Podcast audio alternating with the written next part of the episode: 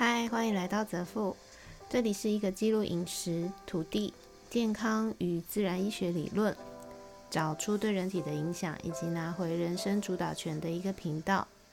生物账务是我在执行一个功能有与相关健康理论，对于女性乳癌或是囊肿等类症状的实测记录。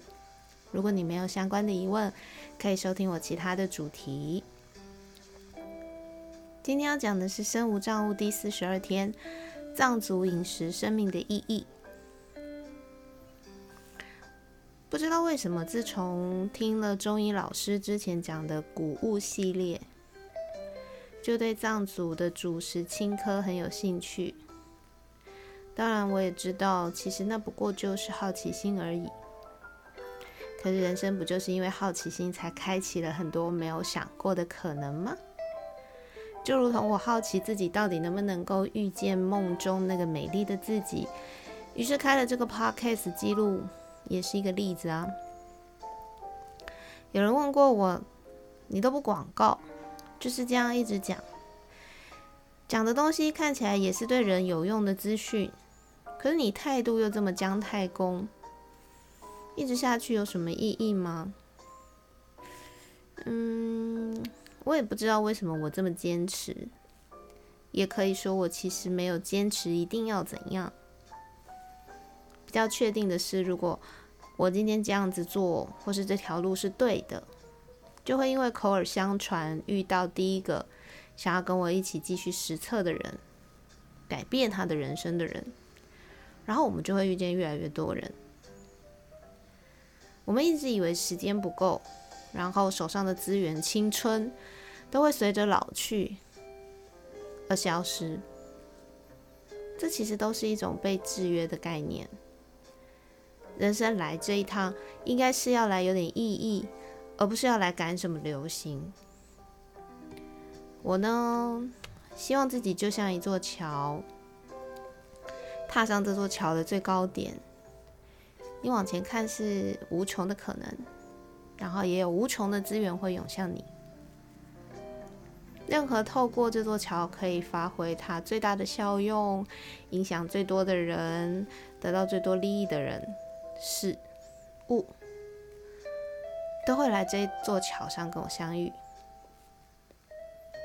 在这些事情发生之前，我要做的只有好好的把我自己这座桥建得稳固。扎实宽广，其他的事呢？我想宇宙自然会告诉他们，我在这里。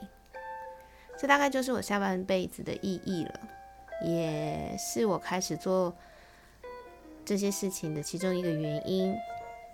好，我又岔开话题了，真是啊！要来记录一下，我去上了一堂我以为但是不是我 以为的课程，这句子还蛮好用的。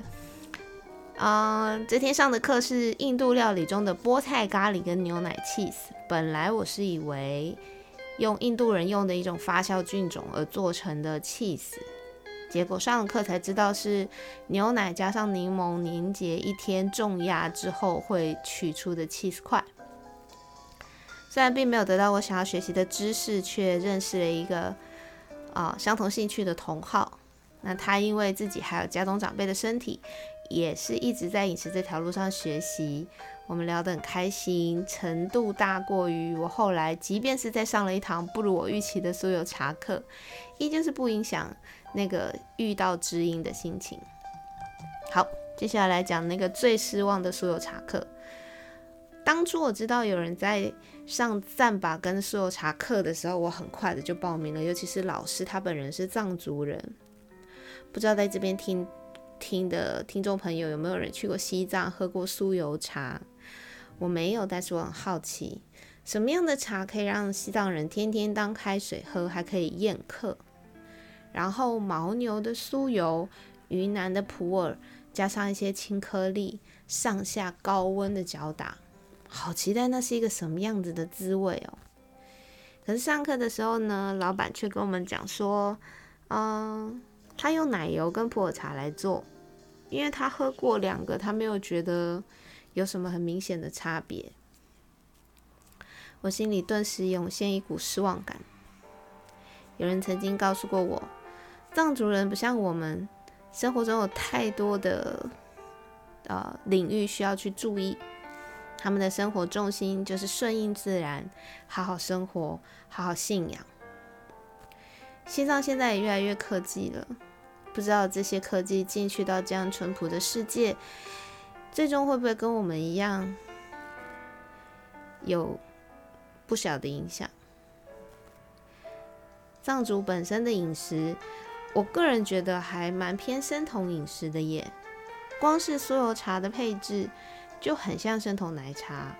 藏巴内的青稞，如果你之前有听我讲的集数的话，我就有提到它本身是非常适合糖尿病患者食用的主食，不会轻易的造成血糖波动。再加上只有节庆才有的肉类，肉类在高压低温这样的环境里面。生酮饮食确实能够给予身体较为无负担的能量跟营养。我想，他们除了比较少文明病之外，应该也很少有什么很严重的疾病吧。